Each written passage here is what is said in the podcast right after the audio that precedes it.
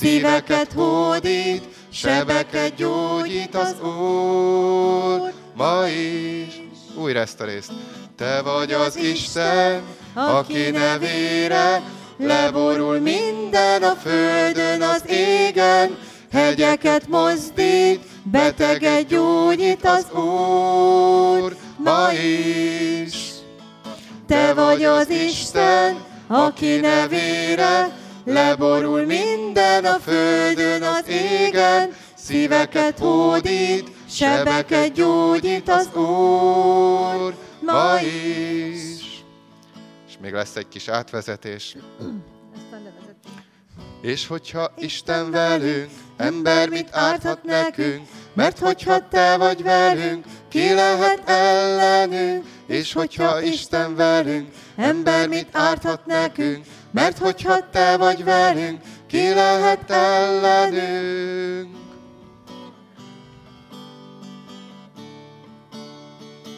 Ki lehet ellenünk?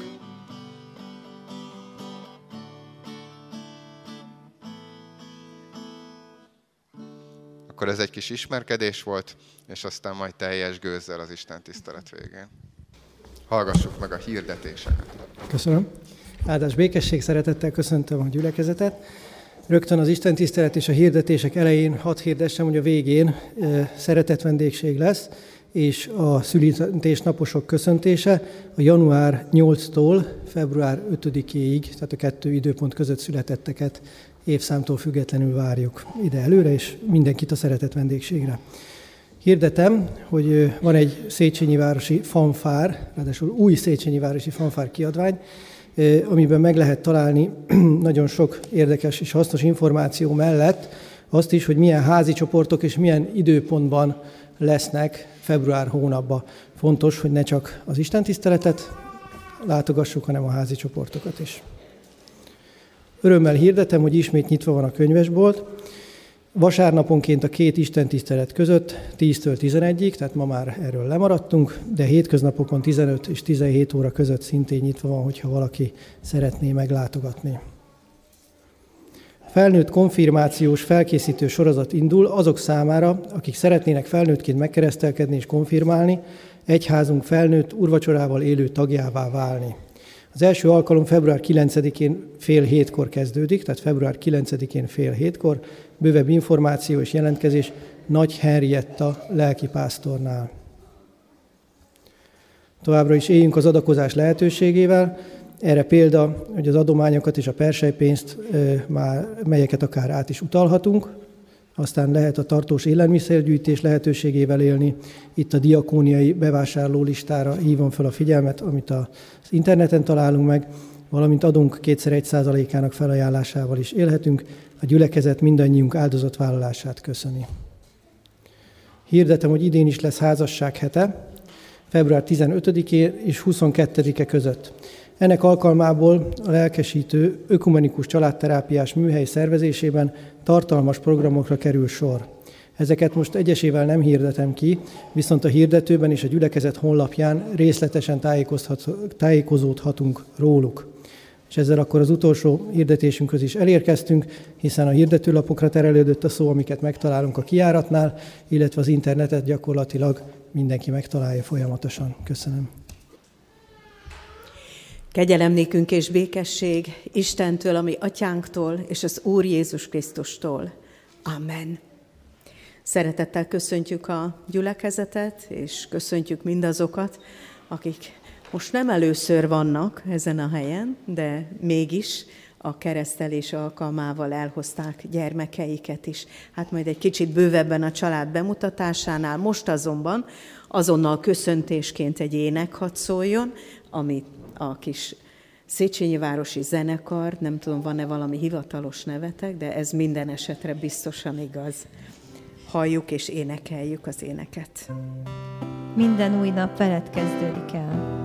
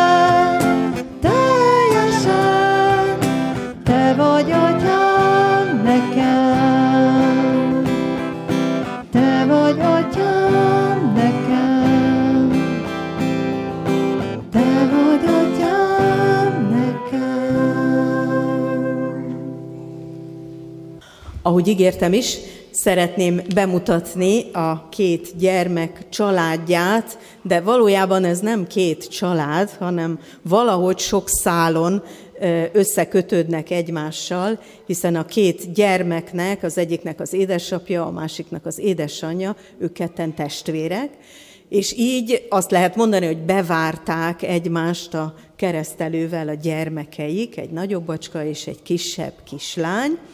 Úgyhogy így hivatalosan is hadd mondjam el a neveket. Széchenyi Péter és Ország Anita első gyermekét, Lucát fogjuk keresztelni, aki bizony már három, több mint három éves, maradjunk ennyiben. És Inada Eita és Széchenyi Szilvia első gyermekét pedig Inada Renát fogjuk keresztelni, aki még csak néhány hónapos. De hisszük, hogy Isten ígéretei nem a korhoz kötődnek, hanem sokkal inkább ahhoz, ami az ő ígéreteinek az alapján történt.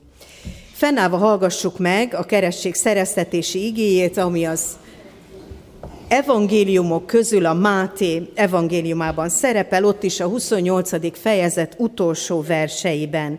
Így mondta Jézus Krisztus az ő tanítványainak: nekem adatott minden hatalom mennyen és földön.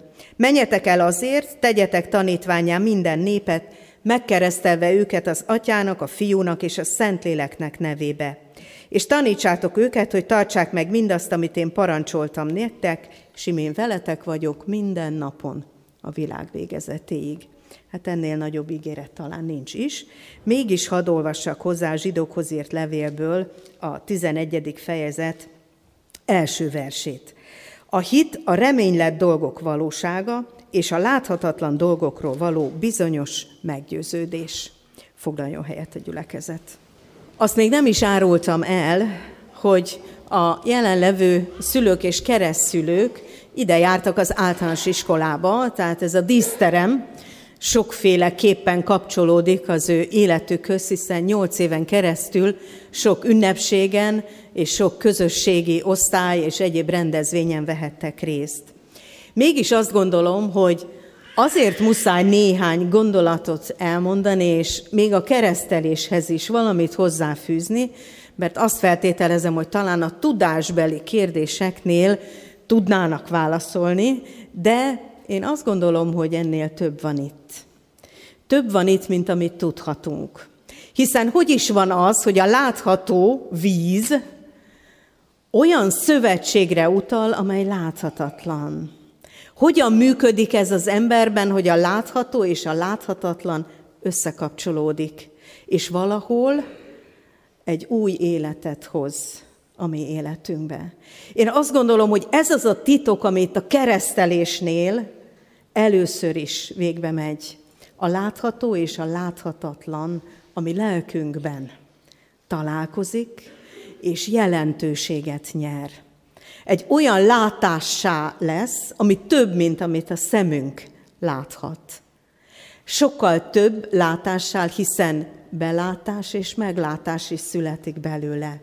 És egy hosszú folyamattá lesz. Nem csak nyolc évre szól, hanem egy életre. A keresztelés egy életre szóló elköteleződés. És ti szülők, keresztszülők most fogadalmat fogtok tenni. És ennek a fogadalomnak is az a jelentős része, hogy olyan példák lesztek a gyermekek előtt, amelyeket láthatnak. Láthatnak, és a látás alapján megszülethet bennük az a bizonyosság, hogy igen, az én szüleim is ebben a hitben járnak. Van egy láthatatlan Istenük, akit mégis meg tudnak szólítani, aki az ő hitük alapján vezeti őket. És van itt egy látható közösség is. A látható közösség, a gyülekezet, ez most éppen a Széchenyi Városi Gyülekezet rész, de azt gondolom, hogy mindnyájan együtt vagyunk, és a keresztség által ebbe a szövetségbe össze is tartozunk. Mert mindnyájunkra igaz, amit Jézus Krisztus ígért, hogy velünk van minden nap a világ végezetéig. Kedves Luca és kedves Rena, Isten ígérete rátok is érvényes, igen. És jó, hogyha ezt olyan szívvel, olyan nyitottsággal fogadhatják a gyermekek, ahogyan azt látják a ti életetekben is. És nem is csak a szülők, keresztszülők, hiszen a népes nagyobb család, az előző nemzedékek is, azt gondolom, hogy egy darabig kísérik, vezetik, azután önálló hitben, reménnyel látják a gyermekeiket, unokáikat, dédunokáikat. Hiszük, hogy Isten ígérete vonatkozik rátok is. Már csak azért is, amilyen nevet választottatok a gyermekeknek, a Luca is, meg a Renáta is a magyar nyelvben a latinból érkezett. A Luca azt jelenti, hogy fény, világosság. Milyen csoda az, hogyha az ember láthat világosságot, és a világosságban sok-sok minden világossá válik.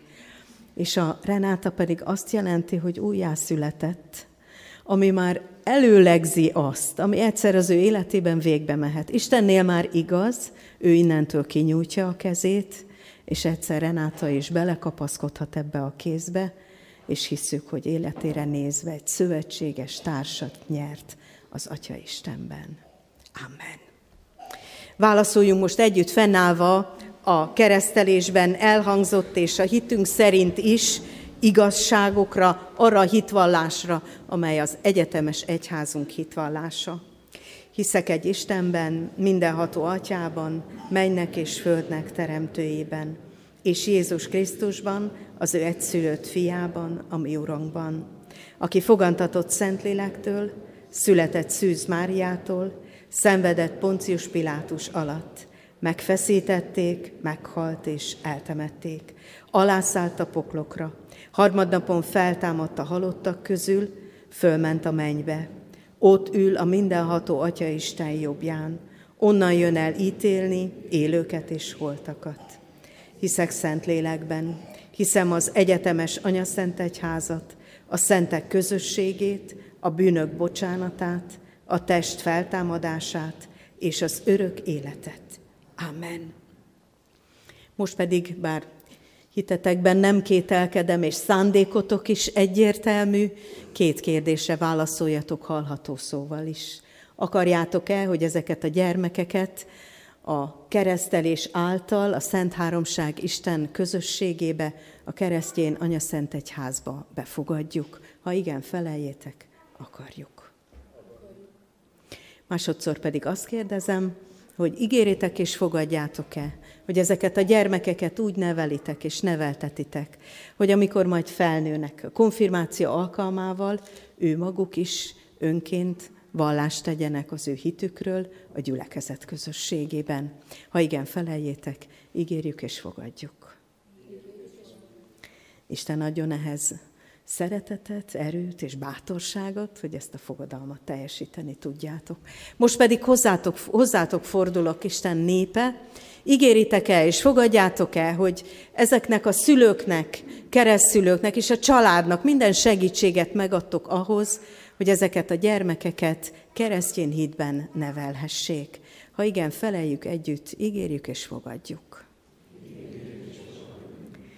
Isten emlékeztessen bennünket a mi fogadalmainkra, és valóban vigyük oda már most is Isten elé a gyermekek életét, és majd minden alkalommal, amikor csak eszünkbe jutnak a keresztelős családok. Imádkozzunk! Drága Úrunk, köszönjük neked, hogy te vagy az, aki Luca és Rena életét már fogantatásuktól kezdve eltervezted. Sőt, ajándékként érkeztek ők ebbe a családba, ezekbe a családrészekbe, és köszönjük neked, Urunk, hogy te vagy az, aki ígéreted szerint egy hosszú életen át nem csak elkíséred, nem csak vezeted, hanem megáldod őket. Olyan módon adsz nekik látást, hogy még a láthatatlant is megláthassák. Kérünk, Urunk, hogy hadd legyen valósággá ez. Őrizd a család életét, őrizd a családrészek életét, a gyermekek életét, és hadd legyen teljessé mindaz, amit te terveztél az ő életükben. Kérünk a keresztelés ajándékáért, ami láthatóan csak víz, de mégis belső szövetségé lehet, hogy megszülessen a hit a gyermekek, családok életében, és hozzád tartozó keresztjén téged követő tanítvánnyá lehessenek. Amen. Luca, keresztellek téged az Atyának, a Fiúnak és a Szentléleknek nevében. Luca, áldjon meg téged az Úr, és őrizzen meg téged. Világosítsa meg az Úr az ő orcáját rajtad, és könyörüljön rajtad. Fordítsa feléd arcát az Úr, és adjon néked békességet. Rena, keresztellek téged az Atyának, a Fiúnak és a Szentléleknek nevében. Ne félj, mert én veled vagyok. Ne félj, mert én megsegítelek. Megváltottalak, neveden szólítottalak. A tűzön légy át veled leszek, a folyó légy át a vizeknek. Most egy köszöntő éneket hallgatunk meg, és a gyülekezet helyet foglalva végig gondolhatja a saját keresztelését is, vagy annak hiányát a családja és a családtagjai életében. Énekeljünk.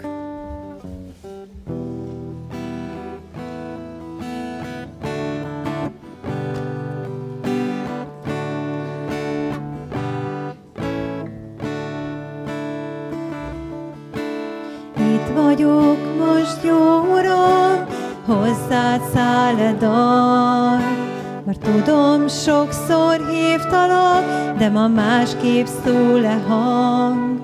Mert ma nem azt kérem, hogy adj még, nem könyörgök, figyelj rám, csak azt mondom, hogy szeretlek, Atyám.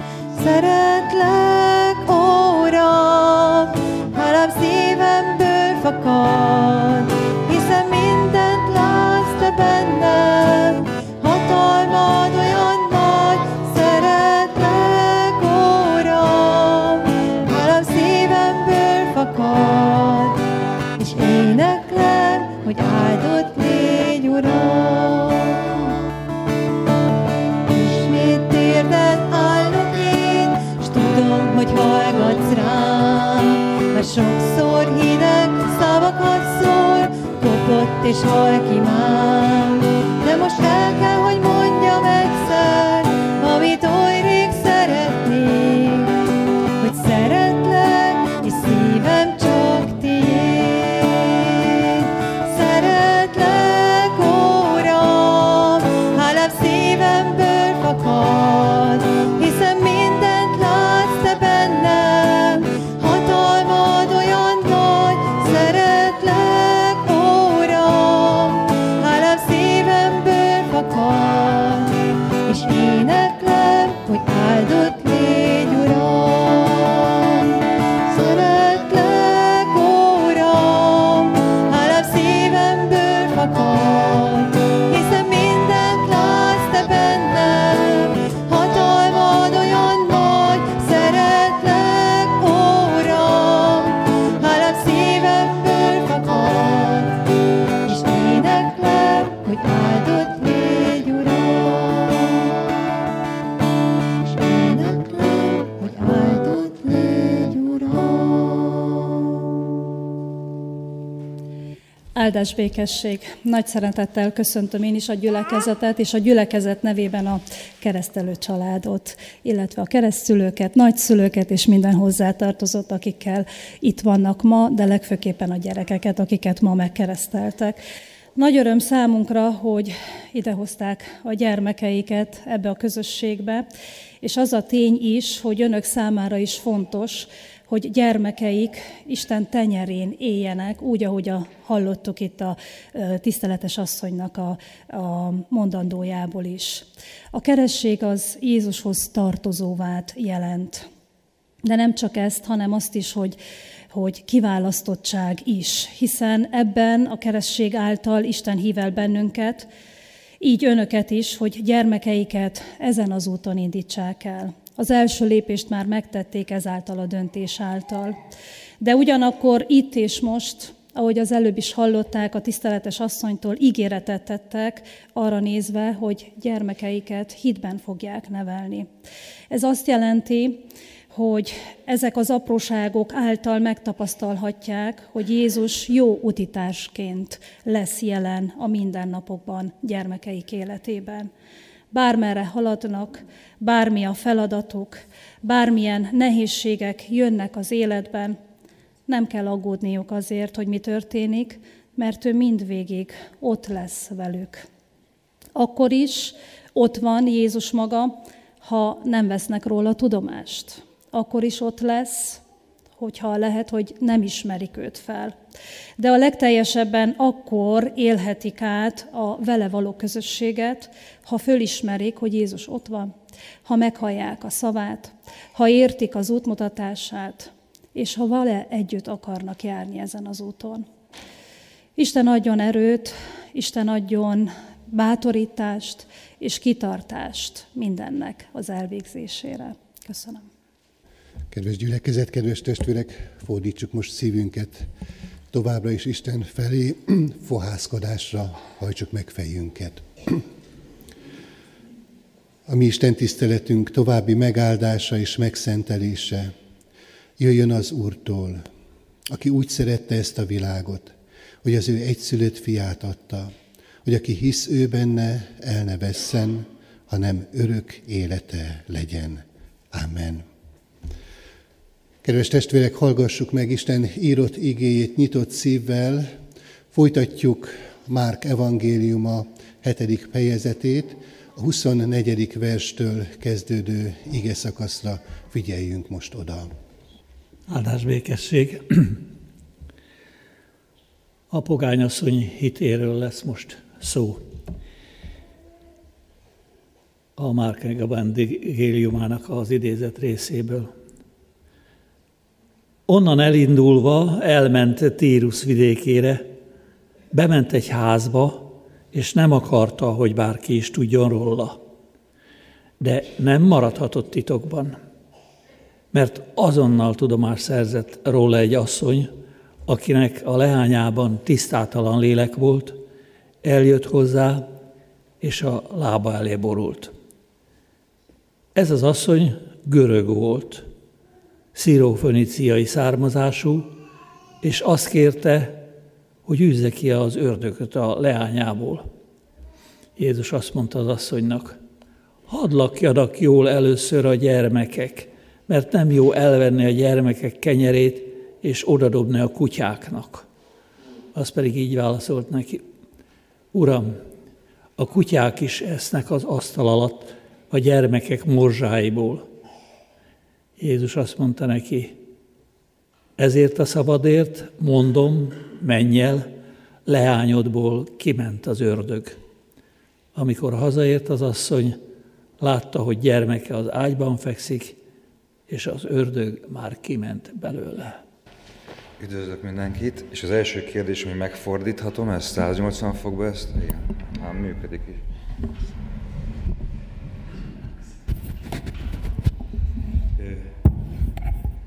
Jöttem én, és jött, jött velem egy barátom, én Filip Joci vagyok, és a barátom meg Móricz. Gyere Móricz, mert már felkonferáltalak, gyere légy szíves. A Móricz mindjárt jön. Átadom a szót neked, Móricz. Köszönöm. Hát először is én Móricz vagyok, aki engem nem ismerne, és azért vagyok itt, mert engem Feri bácsi szokott hívni, hogy tegyem fel a kérdéseimet, és egyben meg is kell jegyezzem, hogy elég bátor Feri bácsi, mert most se tudja, hogy mit fog kérdezni, de most már nincs mit tenni, mert meghívott. És a másik meg az, hogy egy kicsit izgulok. Te izgulsz, Joci? Hát én is, de mondjuk te fogsz beszélni, ezért nekem nincs annyira okom izgulni. Hát köszi, most jól megnyugtattál. Na mindegy, a lényeg a lényeg, hogy de bátor vagyok. Igen, bátor vagy, Móricz, és... Menni fog, csak, csak mondd, ma kezd el, légy szíves, nincs sok időnk. Jó, akkor mondom.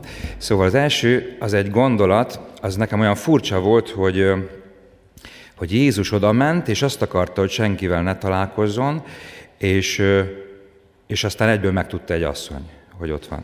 És ez nekem olyan fura volt, hogy Jézus akar valamit, és akkor az nem úgy van. De aztán rájöttem, hogy lehet, hogy valami olyasmi van, amit már máshol is olvastam a Bibliában, hogy, hogy azt mondta Jézus, hogy ezt szeretném, de ne úgy legyen, hanem ahogy te, atyám, úgy, úgy, ahogy te akarod. És közben meg eszembe jutott, hogy amikor ülök a szobámban, és mondjuk legózom, vagy, vagy bármit játszom, és jön apa, és mondja, hogy csináljak rendet, akkor mondjuk, hát... Én nem igazán rendet akarok csinálni, de aztán nagy nehezen eljutok oda, hogy na hát akkor legyen meg a te akaratod, és akkor rendet csinálok. Szóval ez működik, azt akarom mondani, és ezt meg is értettem. Viszont, amit nem értek, az az, hogy hogy azért elég, hát az a, az, a, az a helyzet, hogy ugye ott van az asszony, és akkor vannak ördögök a, a gyermekébe, és akkor ezt kéri, hogy üzze ki Jézus, és akkor erre meg ezt a kutyás dolgot mondja, hogy nem jó ö, odaadni a kutyáknak, ami a gyerekeknek való. Hát ezt először nem igazán értettem, hogy ez most hogy jön ide, őszintén mondom nektek, de aztán kicsit gondolkodtam, meg kis segítséget is kértem, és akkor rájöttem, hogy arról van szó, ugye, hogy Jézus a saját népéhez jött, és ez a, ez a néni meg nem onnan való, és hát szóval ezért. És hát ami viszont nagyon furi volt nekem, hogy, hogy az elég kemény Jézus. Én nem, nem így ismertem őt meg így a olvasmányok alapján, és az elég furcsa volt nekem, mert akkor rájöttem, hogy a A, a gyermekek azok a saját nép, a kutyus, a kutya, meg a, meg a, a néni. Vagy a, az olyan emberek, mint a nénit, akik nem, nem a saját népe. Na szóval ez azért elég kemény dolog, hogy a nénit egy kutyához hasonlít. Egy kicsit sértő lehetett számára. Morzsa. Ja, bocs, nem akartalak megsérteni. Ne haragudj. De, szóval, na jó, gyere Morzsa. Na jó van. Itt van ő Morzsa. Morzsikám, mutatkozz be. Jó, köszi. Fú, nem fésültelek meg ez a... Ez most az orrod? Jó? Oké. Okay. Néha nem tudom, hogy melyik az eleje meg a hátulja, de most ez az orra. Jó. Kicsit jobban megfésülhettelek volna. Jó van, Morzsikám. Ül. Jó van, okos vagy. Mondom, ül. Jó, maradj, úgy légy szíves. Úgy látszik, nem fáradt. Jó, akkor maradj állva. Na, a lényeg, a lényeg, hogy szeretnék egy kérdést föltenni neked, Morzsa, hogy... hogy akkor megvizsgáljuk ezt az ügyet. Figyelj, Morzsa, te örülsz a leesett morzsáknak? Jó, hát azt gondoltam. És, és annak nem örülnél jobban, ami az asztalon van? Na hát szerintem is annak jobban örülne a Morzsa, én lefordítom, mert én már sokat beszélgettem vele. Akarsz még valamit mondani, Morzsa? Aha, jó. Szóval azt mondja a Morzsa, hogy örülne jobban az, ami az asztalon van, de neki nagyon megfelel az, ami lent a, az asztal alatt van, szóval jó az érv, meg, megértem, hogy Jézust is meggyőzte. Viszont az, az, az amit nem értek, hogy, vagyis hát ami kicsit furcsa volt nekem, hogy, hogy akkor elég egy ilyen érvelés, hogyha az ember elég okos, és azt mondja Jézusnak, hogy oké, okay, te ezt mondtad Jézus, de én meg ezt mondom, és hogyha meggyőzöm őt, akkor az úgy lesz. Vagy hát nem tudom, értitek-e, de hogy ez nekem még nagyon furcsa volt, de bízom Feri bácsiba, hogy már mindent elmond. Ugye, Feri bácsi? Igen, bólogat, jó van, az jót jelent. Na, akkor, jó, megyünk már, megyünk, megyünk. Akkor köszönöm, hogy meghallgattatok, és akkor megyünk, megyünk most. Na, hát köszönöm a figyelmet. Ezek voltak a gyermekpercek, de számomra is igazi izgalmat okoznak. Olyan kérdések kerültek itt elő az imént, amelyek már a felnőttek számára is komoly kihívásnak tekinthetők. Úgyhogy én azt gondolom, hogy nincs is más lehetőségünk, mint fölfelé tekinteni, és fölülről segítséget kérni. Imádkozzunk együtt közösen. Drága mennyei Atyánk az Úr Jézus Krisztusban, sok-sok kérdés van bennünk. Nem csak Móriczban, hanem a mi szívünkben is ott vannak azok a kérdések, amelyekkel ide is megérkeztünk erre az Isten tiszteletre. Talán már régóta feszítenek minket, foglalkoztatnak, vagy fájdalmasan emlékeztetnek minket. Te látod, Urunk, azt, hogy mennyi minden jött ide, erre a helyre velünk, a mi szívünkben. Urunk, egy dolgot bizonyosan tudhatunk, bármilyen kérdés feszítsen is minket. Azt, hogy Te gyermekeidként tekintesz ránk.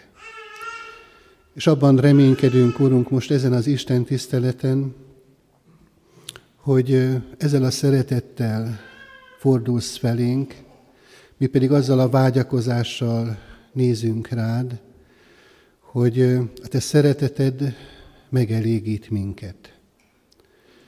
És Urunk, valóban úgy van, hogy ha az élet kenyeréből csak egy morzsa adatik számunkra, akkor átéljük azt a csodát, amit az a pogány asszony is ott átélhetett, azáltal, hogy veled találkozhatott, beszélgethetett, és megtapasztalhatta a te szeretetedet, gyógyító hatalmadat, azáltal, hogy az ő leányát meggyógyítottad.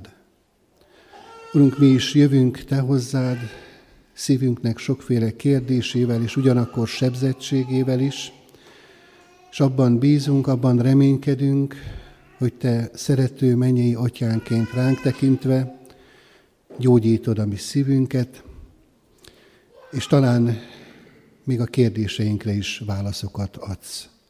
Jöjj, Szentlélek, végy körül minket, szenteld meg a mi szívünket. Amen.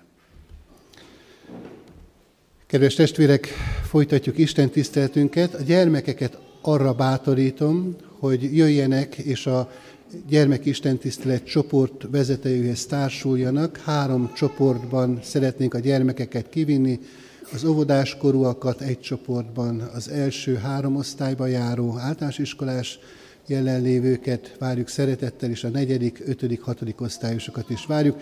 A hetedik, nyolcadik osztályosok maradjanak bent, mert ők már majd a konfirmációra készülnek. A kivonulás alatt a gyülekezetet arra kérem, hogy az énekeskönyvünk kétszázötödik dicséretét énekeljük, és így készüljünk az ige hallgatására.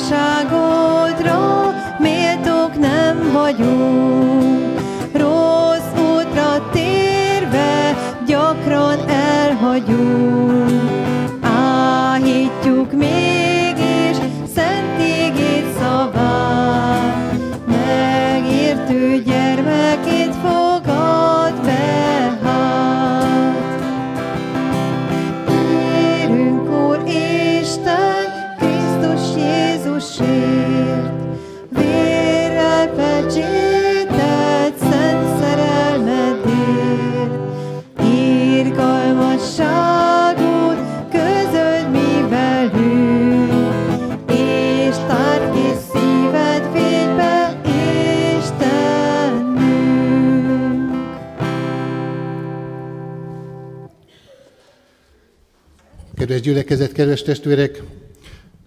Márk evangéliuma hetedik fejezetének egy rövid részletét szeretném kiemelni. A huszonnegyedik verset olvasom ismételten. Így olvastuk az igében. Onnan elindulva elment Tírusz vidékére. Ez a fölolvasott rövid részlet is arról árulkodik, hogy az Úr Jézus valahonnan valahová tart, és az a kérdés megválaszolásra kerül egyből, hogy honnan hová. Vasárnapról vasárnapra, itt a tizenegy órakor kezdődő családi istentiszteleteken Márk evangéliumát vesszük, és az előző vasárnap arról volt szó, hogy Jézus Izrael földjén a farizeusokkal, az akkori vallásos emberekkel vitatkozik, és erről a helyről, mint egy kis pihenésre vágyva, érdekes módon elindul az ország határán kívülre, ahogyan hallottuk is a felolvasott igében, Tírusz vidékére. Azért indul el Jézus, mert az a beszélgetés, amelyet korábban folytatott a farizeusokkal, nagy valószínűséggel megterhelte őt. Nem volt egy könnyű beszélgetés. A Márk evangéliumában arról olvashatunk, hogy itt ebben a nem is beszélgetésben, hanem talán sokkal inkább vitában Jézus a, a tisztaságnak a kérdését hozza elő olyan módon, olyan mélységben, ahogy arra nem számítottak a hallgatói. Tudniillik, a farizeusok, az akkori kor vallásos elitje úgy gondolta, hogy ők Isten előtt teljesen rendben vannak, tiszták. Mégpedig amiatt, mert megtartják az Isten törvényét. Vagyis minden erőfeszítésükkel erre törekszenek. És ez bizony nagyon sok esetben egy külsőségként valóban ott volt az életükben, de a szívük mélyén valami egészen más volt ezeknek a vallásos embereknek. És éppen ezért az Úr Jézus tükröt tart a farizeusok elé, és azt mondja nekik, hogy az élő Isten előtt nem az a mindent eldöntő és meghatározó kérdés, hogy mit cselekszel, milyen vallásos cselekedetek jellemeznek téged, hanem mi van a szívedben. Miből fakad mindaz, ami külsőleg megjelenik az életedben. És Jézus itt a szív tisztaságáról tanítja, nem csak a farizeusokat, hanem az ő tanítványait is. És ez egy nagyon éles vitává bontakozik ki, konfrontálódik Jézus ezekkel az emberekkel. És hát ebből a helyzetből indul ki az a történet, amit most az imént hallottunk. És éppen ezért is fontos, hogy lássuk, hogy Márk evangélista miért rendezi így össze az evangéliumát, miért ezzel az eseménnyel folytatja. Most hallott mai ige előzménye nagyon érdekes és nagyon fontos a számunkra, hogy megértsük azt, amit ez a történet üzenni szeretne nekünk.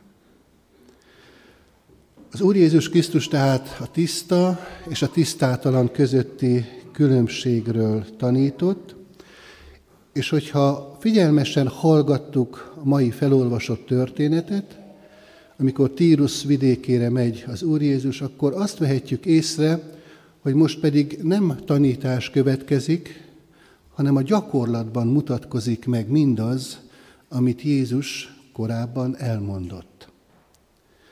Ez a történet, amely előttünk van, pogányasszony találkozása Jézus Krisztussal, erről szól. És kedves testvérek, hadd bocsássam már is előre azt, hogy két jó hírt tartalmaz számunkra ez a történet. Az első jó hír így foglalható össze, hogy Jézus nem riad vissza a tisztátalanságtól. Itt most álljunk is egy picit meg, és hogy egy picit bele tudjuk magunkat helyezni abba a helyzetbe, amiről itt ez a történet szól, arra kérek mindenkit, aki jelen van ebben a díszteremben, hogy képzeljen el maga számára egy olyan helyet, amely nagyon nem kedves számára, ahova nem szívesen menne el, ami, amit ha lehetne, akkor nagy ívbe elkerülne. Nem tudom, hogy kinek mi jut eszébe, lehet, hogy valakinek egy pókhálós padlás, ha fél a pókoktól, vagy lehet, hogy egy szűk lift, egy tízemeletes bérházban, hogyha ilyen problémája, fóbiája van, kinek-kinek más lehet a nehézsége. Na most picit így képzeljük magunkat bele egy ilyen szituációba, hogy ahova semmiképp nem szeretnénk belépni, elmenni, ott lenni. Azért fontos ezt az érzést magunkban megkeresni, mert ez a történet tulajdonképpen egy ilyen kontextusban valósul meg. Egy olyan helyre megy az Úr Jézus, ami a korabeli zsidó embereket, és ugye ő is az volt, nagyon-nagyon taszította. Semmiképpen nem mentek volna oda, ahova az Úr Jézus Krisztus elment Tírusz vidékére. Mert a Tírusz vidéke a pogányok által lakott hely, zsidók számára az egy szentségtelen és tisztátalan hely volt. Számos ószövetségi próféta beszél ennek az országnak, az ott élő embereknek a pusztulásáról. Tehát az Jézus korabeli emberek így tekintettek, így gondoltak azokra az emberekre, akik közül majd egy oda megy Jézushoz, és megszólítja őt. És bizonyára azt is észrevettük, ahogyan Endrétől hallottuk a felolvasott igeszakaszt, hogy Márk leírása nagyon erőteljesen hangsúlyozza, hogy Jézus erre a vidékre megy. Én is ezt emeltem ki, hogy Tírusz vidékére indult el az Úr Jézus Krisztus. Vagyis pogányok lakta területre, zsidók számára tisztátalan helyre. Ugyanakkor, ha tovább olvassuk ezt a történetet és hallottuk, akkor azt vehetjük észre, hogy ez a gondolat csak még fokozódik tovább. Még jobban, erőteljesebben kibontakozik előttünk.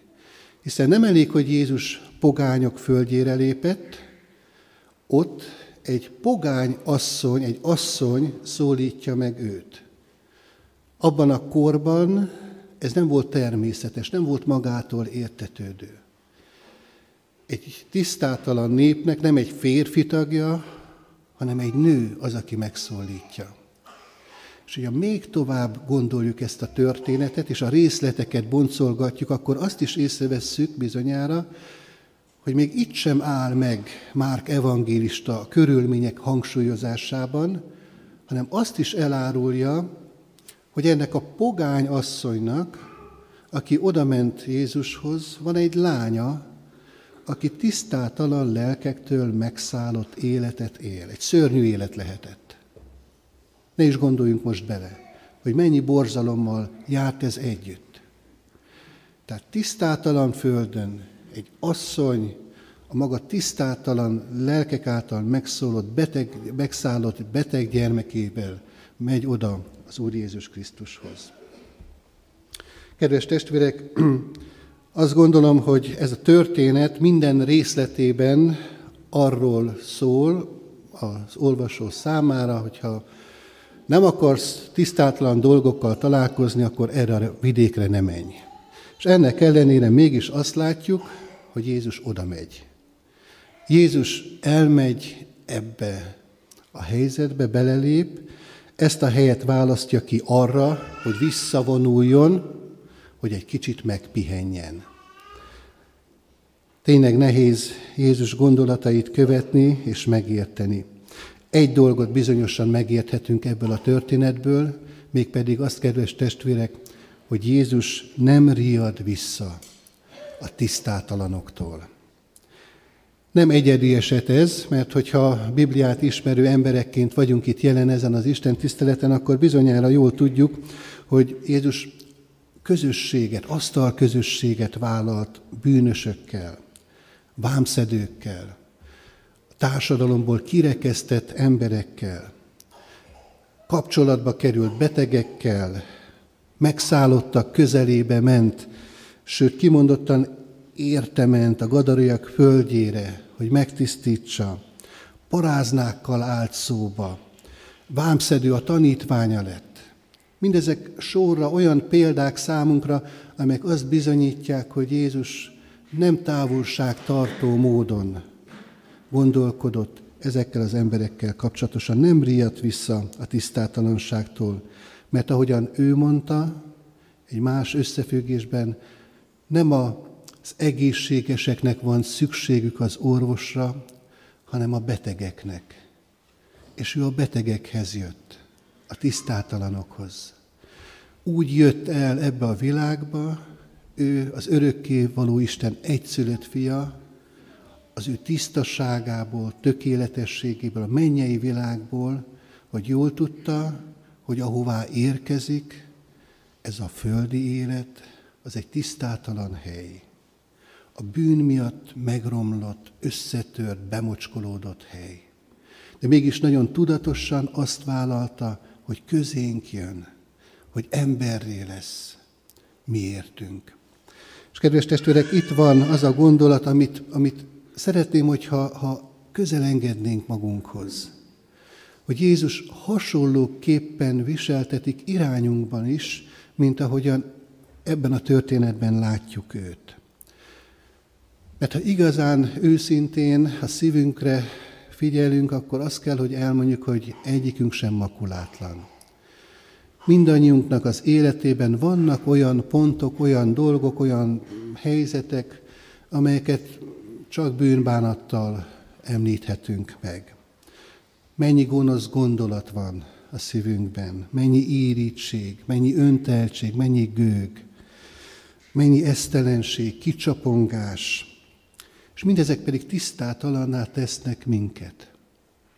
De ami a legfontosabb ennek a történetnek az alapján, hogy az Úr Jézus Krisztus mindezektől nem riad vissza, hanem szeretne a mi közelünkbe férkőzni. Szeretne itt, ezen az Isten tiszteleten is megszólítani minket. Nem kerül el minket, sőt, ide jön hozzánk, az ő lelke által keresi a mi szívünket. Keresi a mi szívünket, mint ahogyan annak idején a vámszedők, a bűnösök szívét is kereste.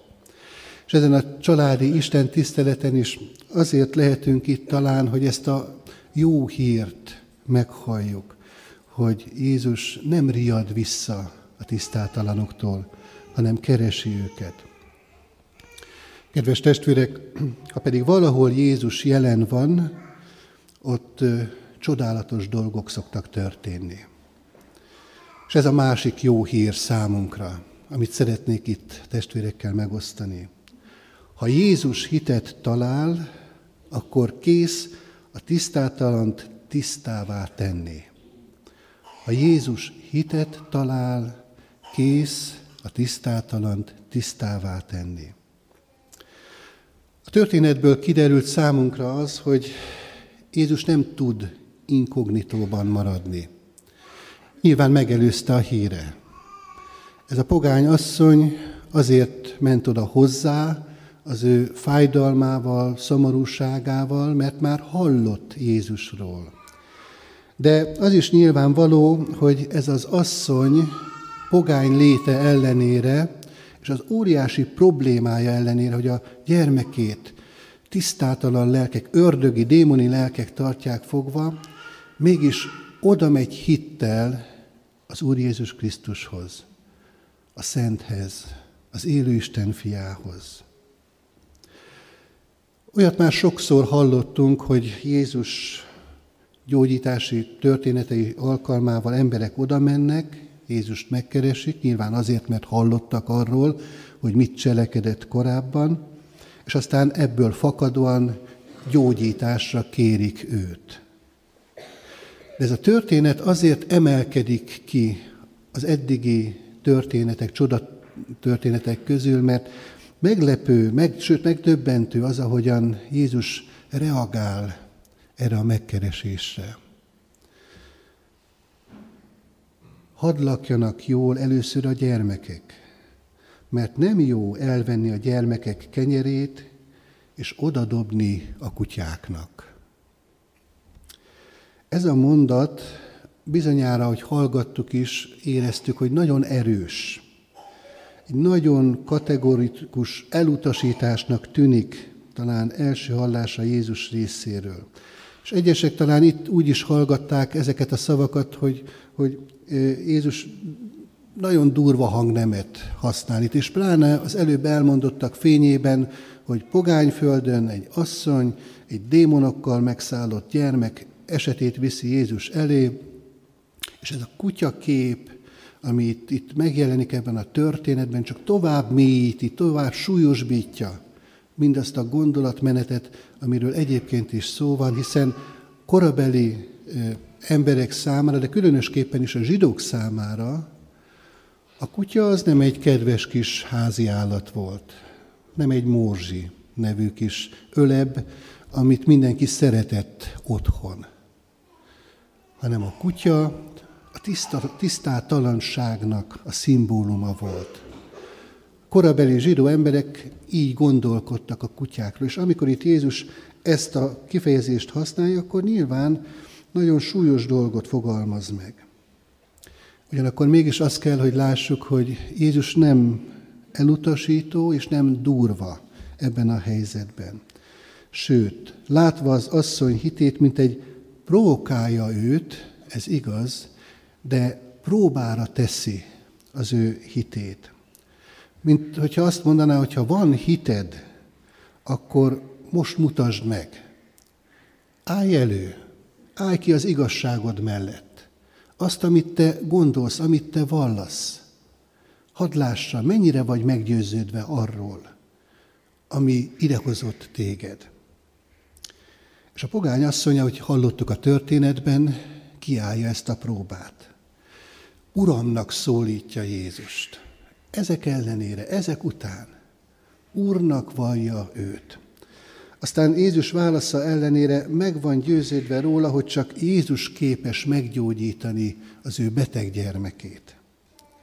Nem vonja kétségbe a maga tisztátalan voltát, de nem is hátrál meg ennek ellenére, hogy Jézus egyértelművé teszi a helyzetét, hanem sziklaszilárdan megmarad abban a hitben, hogy neki Jézusra van szüksége.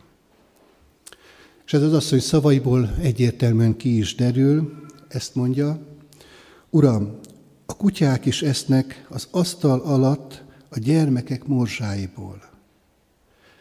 És itt van a forduló pont ebben a történetben. Jézusnak a reakciója erre a mondatra. Ugyanis így folytatódott a történet, azt mondja az Úr Jézus Krisztus, hogy ezért a szavadért, amit az előbb kimondtál, ezért a szavadért mondom, menj el, leányodból kiment az ördög. Kedves testvérek, ezt, hogyha egy hétköznapi nyelvre akarjuk lefordítani, akkor azt mondhatjuk, hogy az Úr Jézus Krisztus, mintha itt azt mondaná ennek az asszonynak, hogy erre a hitvallásra vártam, erre a hitre számítottam, amit te most kimondtál, amit te most megfogalmaztál. Arra a hitre, amely lerombolja a falat, a tiszta és a tisztátalan, a zsidó és az idegen között. Kedves testvérek, azt kell, hogy meglássuk az Úr Jézus Krisztus személyére tekintve, hogy Jézus mindig ezt keresi, és itt is, most is, ezt, ezt keresi az Úr Jézus, hogy talál-e hitet, ilyenfajta erős hitet, mint amilyen ennek a pogány asszonynak a szívében volt. Mert ez az a hit, aminek a gyümölcseként a tisztátalan tisztává lehet, a vak látóvá, a beteg pedig egészségessé lehet. Gondoljunk csak arra a történetre, amikor négy barát egy ötödik béna társukat viszik az Úr Jézus Krisztushoz, megbontják annak a háznak a tetejét, ahol aztán leengedve oda Jézus elé, ezt a béna társukat odaviszik. És azt olvashatjuk a történetben, hogy Jézus látva ezeknek a hitét, ennek a négy barátnak a hitét, egyrészt megbocsátja a bűneit annak a bénának, amit nem vártak, és aztán lábra állítja és meggyógyítja őt. Vagy gondoljunk a kapernaumi százados szolgájának a meggyógyulására, ahol egy pogány százados, egy pogány ember szintén Jézusnak üzen, és az ő hitére való tekintettel gyógyul meg ennek a szolgája, és lesz egészségessé. Vagy gondoljuk a jerikói vaknak a történetére, ahol szintén azt láthatjuk, hogy Jézus úgy fejezi be a történetet, hogy a hited megtartott. Tehát a hitnek a jelentősége nagyon fontos. A hit áttöri a tiszta és a tisztátalan közötti korlátot. A kutyából gyermek lesz, a tisztátalanból tiszta. Ez a másik jó hír számunkra, kedves testvérek. Mert ahogyan az imént már utaltam is rá, mi is oda mehetünk Jézushoz a magunk tisztátalan gondolataival, tetteivel, szavaival, és hogyha ezt tesszük, és őszintén ő előtte ilyen módon megállunk, hittel kérjük tőle azt, hogy ezektől tisztítsod meg minket, akkor ő ezt megcselekszi a mi szívünkben. Márk evangélista nem véletlenül hangsúlyozza ezt a gondolatot, ilyen plastikusan, ahogy ebben a történetben elénk adatott. Mert talán többen is tudják a jelenlévő testvérek közül, hogy Márk a pogányoknak szánta az ő evangéliumát. És pont erre akarta a figyelmüket fölhívni, hogy nem csak a zsidók számára adatott ez, nem csak a vallásos embereknek, hanem akik nagyon messziről érkeznek, akik talán nem is ismerik még annyira Jézust, számukra is ez a lehetőség nyitva áll. Őszintén Jézus előtt megállni, bűnbánattal, belévetett hittel, így válhat a tisztátalanból tiszta. Ismerjük föl a magunk tisztátalanságát, gondolatainkban, tetteinkben, szavainkban, és valljuk meg, hogy egyedül Jézus az, aki eljött Tírusz vidékére. Itt, ez a hely, Tírusz vidéke. Ő kész minket megtisztítani, kész megbocsátani mindazt, amit elé viszünk. Képes ilyen módon a mi életünket teljesen megváltoztatni, egy új élettel megajándékozni. Olyan jó lenne, hogyha ez a vágy ott lenne a szívünkben, mindannyiukéban, akár a gyermekeinkkel kapcsolatban. Családi istentiszteleten vagyunk mi most együtt. Szoktuk-e ilyen lázas igyekezettel a gyermekeinket ő hozzávinni Jézus elé, gyógyulást kérve? De akár a magunk életét is, mint, mint az Isten gyermekeinek a helyzetét látva. Adja Isten, hogy merjünk ő hozzá menni, akarjunk ő vele kapcsolatba kerülni, mert ez a történet erre tanít minket, hogy ő keres mindannyiunkat, átlépi a határokat, közénk jön, olyan világba, amely a mi világunk, sokszor tisztátalan, szentségtelen, de ő a szent és tiszta, szeretne megtisztítani, és új élettel megajándékozni minket. Amen. Hajtsuk meg fejünket, és imádságra csendesedjünk el. Drága mennyei atyánk, végtelenül hálás a mi szívünk, azért, mert annak a lehetőségét kínálod föl most számunkra, hogy te feléd fordulva. Egyrészt megvalljuk azt, hogy bizony sok minden választ el minket te tőled.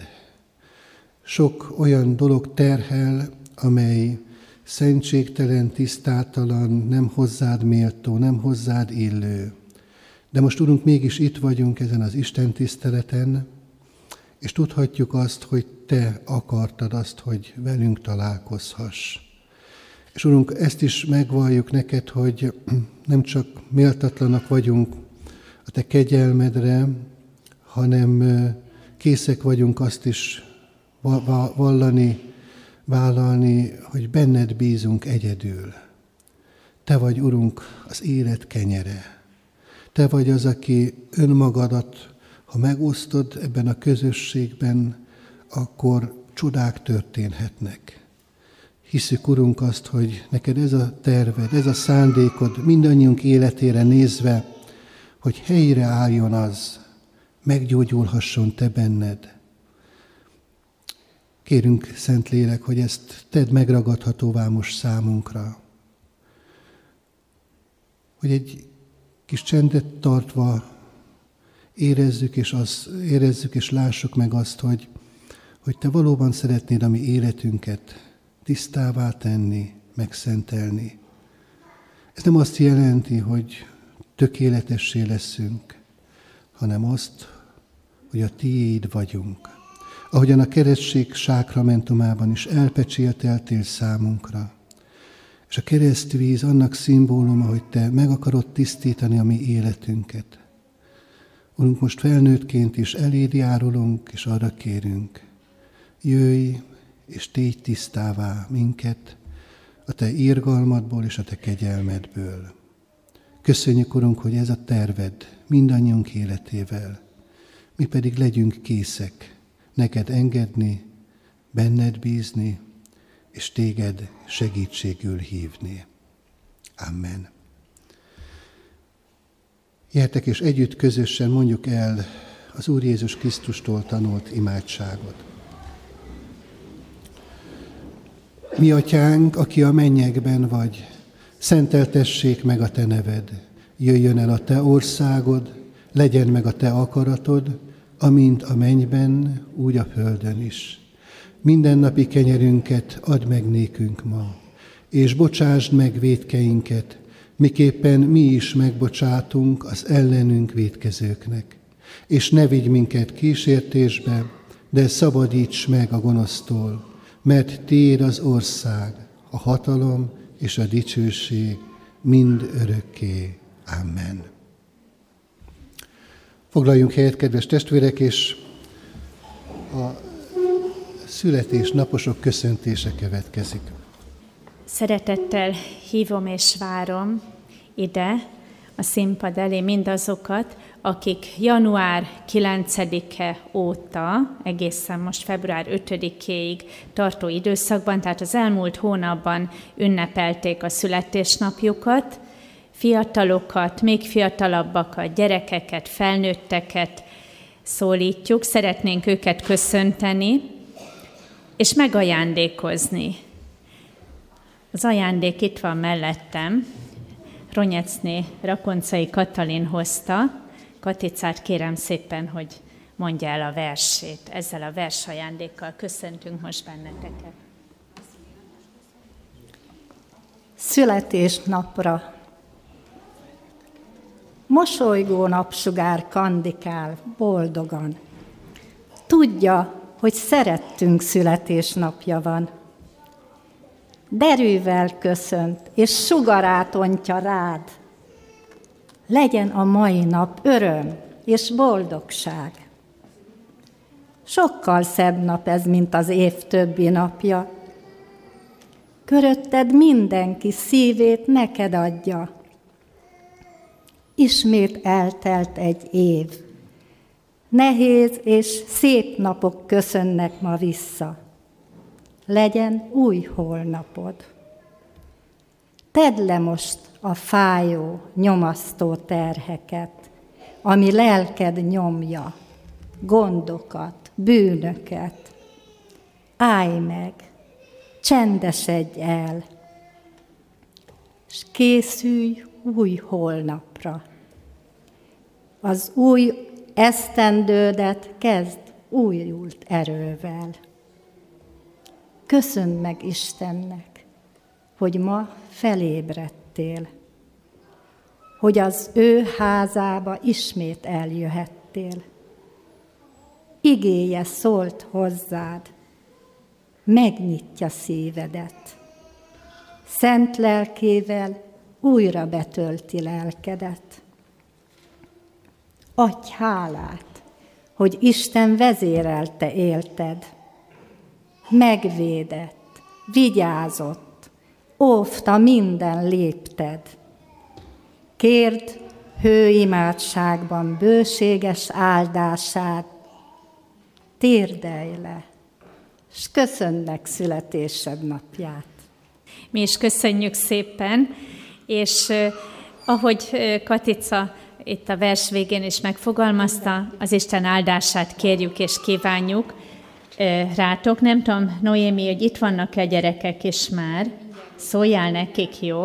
És akkor azt szeretnénk kérni, hogy a száz harmincnegyedik Zsoltárral köszöntsük a születésnaposokat, megáldjon téged az Isten.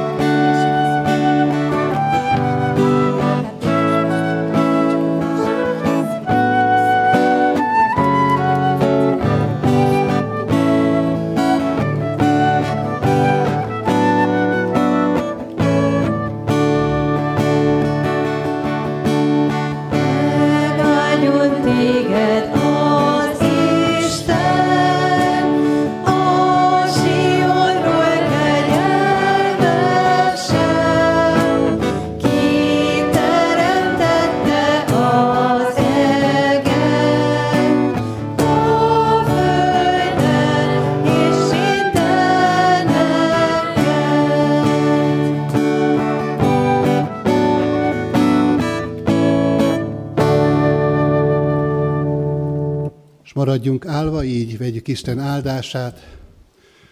Az Istennek békessége, amely minden értelmet felülhalad, őrizze meg szívünket és gondolatainkat az Úr Jézus Krisztusban.